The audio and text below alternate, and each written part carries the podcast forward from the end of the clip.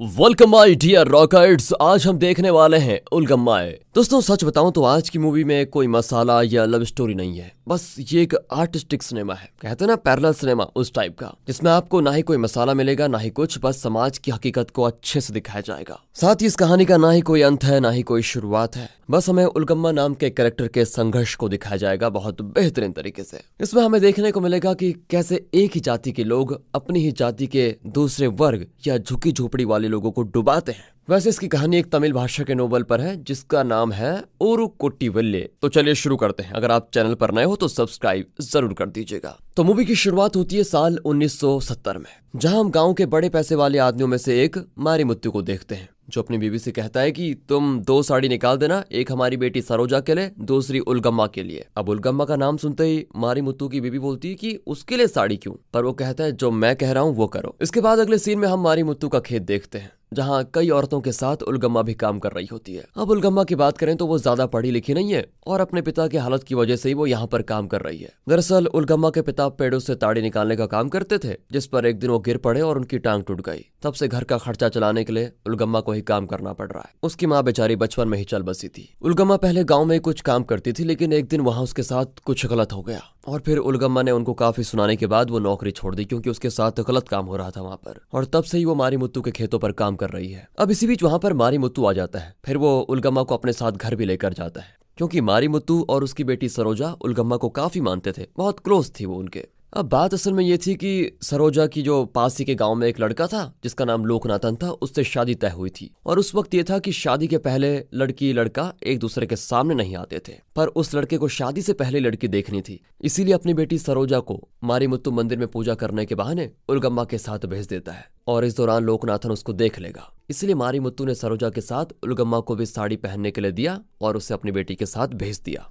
अब इसके बाद दोनों लड़कियां जब रेडी होकर मंदिर में पूजा के लिए जाती हैं, तो वहां पर कुछ दूर पर, जैसे उम्मीद थी, लोकनाथन खड़ा था, जो कि उलगम्मा को ही सरोजा मान लेता है, क्योंकि उलगम्मा दिखने में सुंदर तो थी, हाँ सरोजा से सुंदर थी, तो बस उसने भी उलगम्मा को सरोजा मानकर पसंद कर लिया। अब ये दोनों लड़के को देखने के बाद घर वापस आ जाती है, जहाँ पर मारिमुत्तु उलगम्मा से कहता है कि तुम साड़ी मत बदलना, क्योंकि तुम भी मेरी बेटी जैसी हो, ये साड़ी तुम घर लेकर जाओ। अब जब वहाँ से उलगम्मा घर पहुँचती है तो वहाँ पर पलावेसम नाम का एक आदमी उलगम्मा के पिता मायंदी पर चिल्ला रहा होता है। दरअसल लोकनाथन ने सरोजा को नहीं बल्कि उलगम्मा को देखा था, वो तो हमें पता है खैर, और ये बात उसे पता चल जाती है। वो उलगम्मा से कहता है कि तुम आखिर वहाँ सरोजा के साथ गई क्यों थी। उलगम्मा भी कह देती है कि मैं मन से नहीं गई थी, बल्कि मुझे मारिमुत्तु जी ने जाने के लिए कहा था, और रही बात किसी गलतफहमी की, तो इसका मतलब ये थोड़ी कि तुम मेरे पिता से इस तरह बात करोगे। और फिर गुस्से में उलगम्मा पलावेसम को वहां से भगा देती है।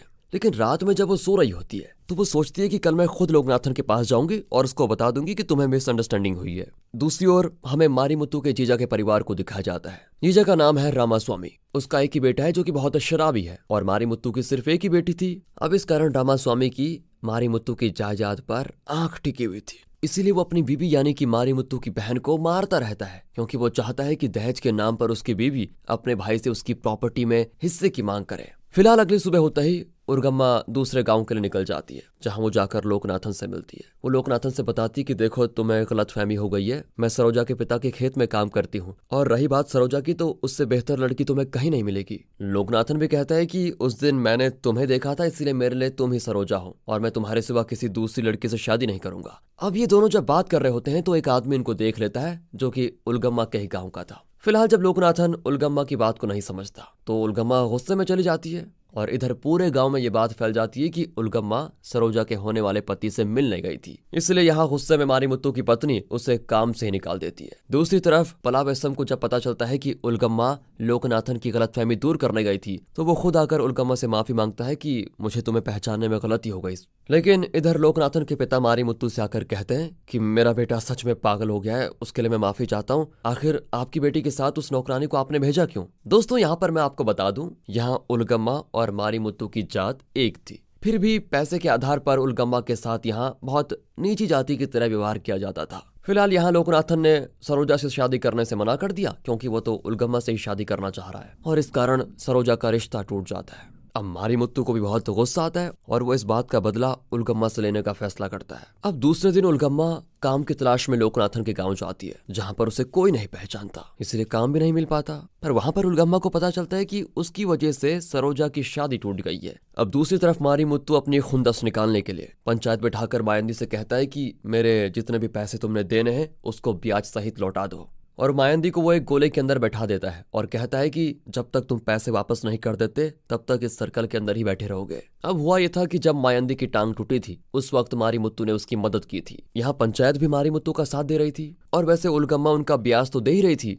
लेकिन वो एक साथ सारा पैसा और ब्याज अब नहीं दे पाएगी क्योंकि अभी उसके पास नौकरी भी नहीं है। और ये सारी चीजें मारीमुत्तु सिर्फ अपना बदला लेने के लिए कर रहा है। इस बारे में जब उलगम्मा को पता चलता है तो वो भागते हुए अपने पिता के पास आती है, जहाँ वो पहले सभी से विनती करती है लेकिन कोई नहीं मानता। अब वो समझ तो गई थी कि ये सब मारीमुत्तु ही कर रहा है, जिसका पंचायत के सभी लोग साथ दे रहे हैं। फिर सारी चीजों को देखकर उलगम्मा अपने पिता को बचाने के लिए पुलिस स्टेशन जाती है, जहाँ पर वो मारीमुत्तु और बाकी सभी के खिलाफ शिकायत करती है। तो कंप्लेंट को सुनकर पुलिस वाले उसके साथ जाते हैं और सभी पंचायत के लोगों को पुलिस स्टेशन चलने के लिए कहते हैं। अब उस दौरान पुलिस स्टेशन जाना लोगों की इज्जत का सवाल होता था, तो मारीमुत्तु अपने एक आदमी से पुलिस वाले को घूस दे देता है, बस काम खत्म। तो वो पुलिस वाला उल्टा मायंदी को ये शराब पीने के जुर्म में गिरफ्तार कर लेता है, जबकि उसने कोई शराब पी ही नहीं थी। बाकी बात करें उलगम्मा की तो वो गुस्से में इसका विरोध करने के साथ मारीमुत्तु और वहां पर बैठे सभी लोगों को उल्टा सीधा सुना देती है कि तुम सब बहुत बुरे इंसान हो जो हम जैसे सीधे साधारण लोगों के साथ इस तरह की हरकत कर रहे हो। खैर वे सभी गाँव के बड़े लोग थे, तो एक गरीब लड़की इनसे ऐसे बोलकर चली गई तो इन्हें सहन नहीं होता। फिलहाल मायंदी को पुलिस स्टेशन में बिठा दिया जाता है। बहुत रात भी हो चुकी थी। उसी वक्त उलगम्मा वापस आ रही थी तो वो देखती है कि लोकनाथन बस का इंतजार कर रहा है, जो उलगम्मा के पूछने पर बताता है कि मैं मद्रास जा रहा हूँ, मैंने तुम्हें पत्नी अपने मन से मान लिया है तो मैं सरोजा के साथ शादी नहीं कर सकता। इसी बीच वहाँ पर थाने का एसआई आता है जो कि लोकनाथन का बहुत अच्छा दोस्त था। अब उलगम्मा उसको देखकर अपनी प्रॉब्लम बताती है तो वो इंस्पेक्टर कहता है कि देखिए मैं उस वक्त वहाँ नहीं था थाने में, आप लोकनाथन को जानती हो तो आप कल आ जाना, मैं आपके पिता को छोड़ दूंगा और उन लोगों को भी अरेस्ट कर लूंगा जिन्होंने आपके साथ ये सब कुछ किया है। इतना कहकर वो पुलिस वाला चला जाता है। लोकनाथन कहता है कि तुम्हें अगर मेरी जरूरत हो तो मैं यहीं रुक जाता हूँ, लेकिन उलगम्मा उसको जाने के लिए कहती है कि नहीं नहीं तुम जाओ, और फिर साथ ही लोकनाथन उसे अपना मद्रास का एड्रेस देकर जाता है। फिर अगली सुबह उलगम्मा थाने जाकर एसआई से सब कुछ बताती है कि हमारे साथ ये चीजें हुई, ये धोखा हुआ है। तो एसआई तुरंत मारीमुत्तु को लेकर आने के लिए बोलता है, जिसे पुलिस वाले उसके घर से लेकर आते हैं और ये चीज पूरा गांव देख रहा होता है। अब पुलिस थाने में तो मारीमुत्तु को ना चाहते हुए भी जाना पड़ता है क्योंकि उसे बुलाया गया था। इंस्पेक्टर उससे कहता है कि आप लोग आपस में क्यों लड़ रहे हैं, आगे से ध्यान रखिए, इस लड़की से कुछ मत कहना आप लोग। बाकी अब आप भी ये चीज अगर चालू रखना चाहते हैं तो याद रखना मैं आपको 6 महीने के लिए अंदर कर दूंगा। अब यहाँ पर मारीमुत्तु की मजबूरी थी तो वो झुक जाता है, जिस कारण इंस्पेक्टर मारीमुत्तु और मायंदी दोनों को ही छोड़ देते हैं। अब मारीमुत्तु कुछ भी करके उलगम्मा को सबक सिखाना चाहता था। बस फिर क्या था, रात के वक्त उलगम्मा के घर पर मारीमुत्तु के कहने पर पथराव शुरू हो जाता है, जिसमें एक पत्थर जाकर मायंदी के सर पर लगता है। इस बारे में सुबह जब उलगम्मा गांव के बड़ों और सरपंच से बताती है तो वो लोग इस मामले में पंचायत बैठाने से मना कर देते हैं। साथ ही रातों रात उस एसआई का उस मारीमुत्तु ने ट्रांसफर करवा दिया था क्योंकि उसकी पहुंच बहुत ऊपर तक थी। तो बेचारी उलगम्मा इस मैटर के बारे में जाकर कमिश्नर से बताती है। वो कहती है कि इसमें सब मिले हुए हैं, सरपंच लोग भी मिले हुए हैं और पुलिस भी कभी कभी रिश्वत ले लेती है। वो तो छोड़िए, यहाँ पर कमिश्नर को भी मारीमुत्तु ने अपनी तरफ कर लिया था। अब वो कमिश्नर पंचायत बुलवाने का नाटक तो करता है, जहाँ पर सभी सरपंच लोग मारीमुत्तु का ही साथ दे रहे होते हैं। इस पर उलगम्मा उन सभी को कायर बोल देती है और अब फिर से उन सभी के दिल पर ठेस पहुंचती है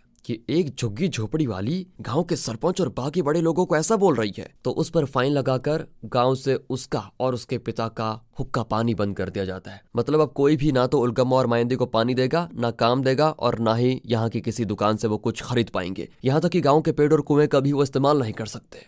इन सब के बीच वहाँ पर अरुण नाम का एक लड़का आता है जिसने कानून की पढ़ाई की है और वो भी पास के गांव में रहता है। उसका भी एक उद्देश्य है कि गांव में जागरूकता फैलाने के साथ समाज में सेवा करने का। वो इन जैसे मुद्दों के खिलाफ आवाज उठाना जानता है, तो वो सभी पंचों को धमकी देता है कि अगर आपने एक लड़की के साथ गलत या फिर आप जो भी कर रहे हैं यानी कि हुक्का पानी वगैरह बंद करना तो ये संविधान के खिलाफ है। वैसे जात पात का भेदभाव तो देश में चल ही रहा है, पर आप लोग अपनी जाति में अमीर गरीब का भेदभाव क्यों कर रहे हैं? इंसान को आखिर कितने पैमानों पर आप लोग बांटेंगे? किसी को भी सजा देने के लिए देश का कानून है जो कि देश में हर किसी के लिए एक है और यहाँ पर रामास्वामी और बाकी सभी अरुण को धमकाते हैं कि यह हमारे गांव का मैटर है, हमारी जाति का मामला है, तुम अपनी नाक मत घुसाओ इसमें। माहौल गर्म होने की वजह से फिलहाल अभी के लिए अरुण को जाना ही पड़ता है। अब उन सभी ने पहले जैसा फैसला लिया था तो उलगम्मा को कुएं से पानी भी नहीं भरने दिया जाता, जबकि सभी ये बात जानते थे कि उसके साथ गलत हो रहा है। और वो लोग आपस में भी ये बात करते हैं कि मारिमुत्तु सही नहीं कर रहा है, पर किसी की हिम्मत नहीं होती इनके खिलाफ आवाज उठाने की। अब इस परिस्थिति में उलगम्मा मदद के लिए पास के गांव में फिर से अरुण के पास जाती है, जो कि उसे चूल्हे की आग देने के साथ हर चीज में मदद करता है। यानी कि अरुण का परिवार भी उसी तरह का था। अब ये सारी चीज जब काम नहीं करती, मतलब उलगम्मा अपना गुजारा कर ही रही थी, तो ये भी उनसे देखा नहीं जा रहा था। तो अब मारिमुत्तु पलावेसम को भेजता है उलगम्मा को धमकाने के लिए कि ये मेरी जमीन है जिसमें तुम लोग रह रहे हो, इससे भी खाली कर दो। यानी कि पलावेसम भी बदल गया था, जबकि वो भी जानता था कि उलगम्मा के साथ गलत हो रहा है। हालांकि घर खाली करने से तो उलगम्मा बिल्कुल मना कर देती है। इतने से भी जब मारिमुत्तु का मन नहीं भरता तो वो गाँव के एक आदमी को उलगम्मा के साथ गलत काम करने के लिए भेज देता है, नीच कहीं का। लेकिन उलगम्मा उसको काफी अच्छा मजा चखाती है।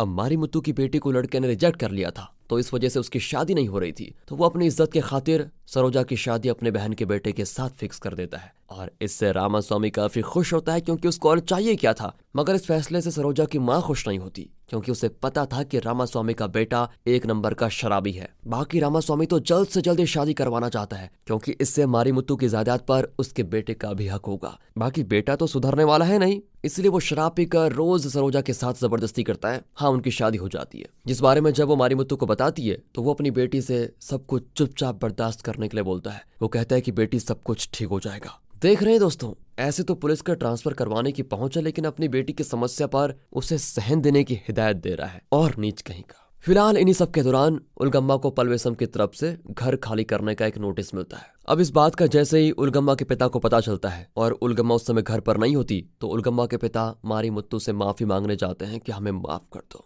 हमसे गलती हुई है, क्योंकि पलावेसम ने उनको बता दिया था कि ये सब कुछ मैं मारिमुत्तु के कहने पर ही कर रहा हूँ, अगर वो मान जाते हैं तो तुम लोगों को मैं यहाँ पर रहने दूंगा। पर मारिमुत्तु उसकी कहाँ सुनने वाला था। वो मायंदी की एक नहीं सुनता, और मायंदी की आत्मा उसका शरीर त्याग देती है। वो इतने सदमे में चला गया था। अब इस दुख को अकेले सहना उलगम्मा के लिए बहुत कठिन था।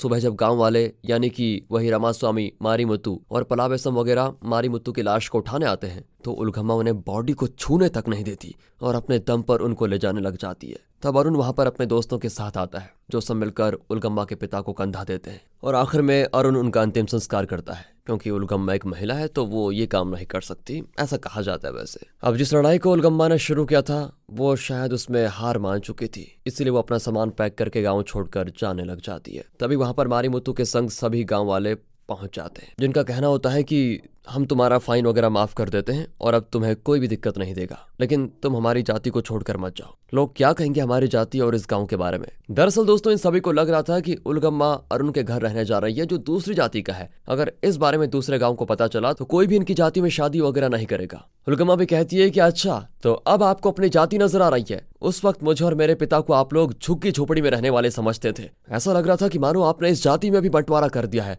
आप लोगों ने मेरे साथ जो व्यवहार किया है वो कोई इंसान नहीं कर सकता। लेकिन अब मुझे यहाँ पर रहना ही नहीं है। मैंने पंचायत में सारा फाइन जमा कर दिया है, समझ गए। कोई भी समाज शांति से तभी रहेगा जब तक इंसानों को इस जाति, रंग, रूप, भाषा और इस अमीर गरीबी में नहीं बांटा जाएगा। जो काम आपने नहीं किया वो दूसरी जाति के इंसान ने किया। उसने मेरी मदद की, उस अरुण ने, क्योंकि उसने इंसानियत का धर्म पहले चुना। उस अरुण ने मेरे भाई बनकर मेरे पिता का अंतिम संस्कार किया, और आपने तो उन्हें मार ही डाला था। अब तुम लोग चिंता मत करो, मैं तुम्हारे रास्ते नहीं आऊंगी, मैं एक नए रास्ते पर चलूंगी। मैं अरुण के यहाँ नहीं जा रही हूँ, क्योंकि मुझे इस गांव के आसपास भी रहना मंजूर नहीं है। इतना कहकर उलगम्मा अपने रास्ते चल देती है, और सभी उसको देखते रह जाते हैं। सच ही है यार, लोग कब ये महसूस करेंगे, कब ये रियलाइज करेंगे कि पहले वो एक इंसान है। ये जाति वगैरह सब छोड़ दो, क्या है इसमें, कुछ भी नहीं। यही है बस जो मूवी में देखा। ऐसा करोगे तो ऐसा ही होगा। बाकी दोस्तों, आप तो समझदार हैं। वीडियो अच्छी लगी हो तो लाइक करें, चैनल को सब्सक्राइब। मिलते हैं अगली वीडियो में, तब तक के लिए ध्यान रखिए अपना, क्योंकि बहुत जरूरी है आजकल। And finally, thanks for watching.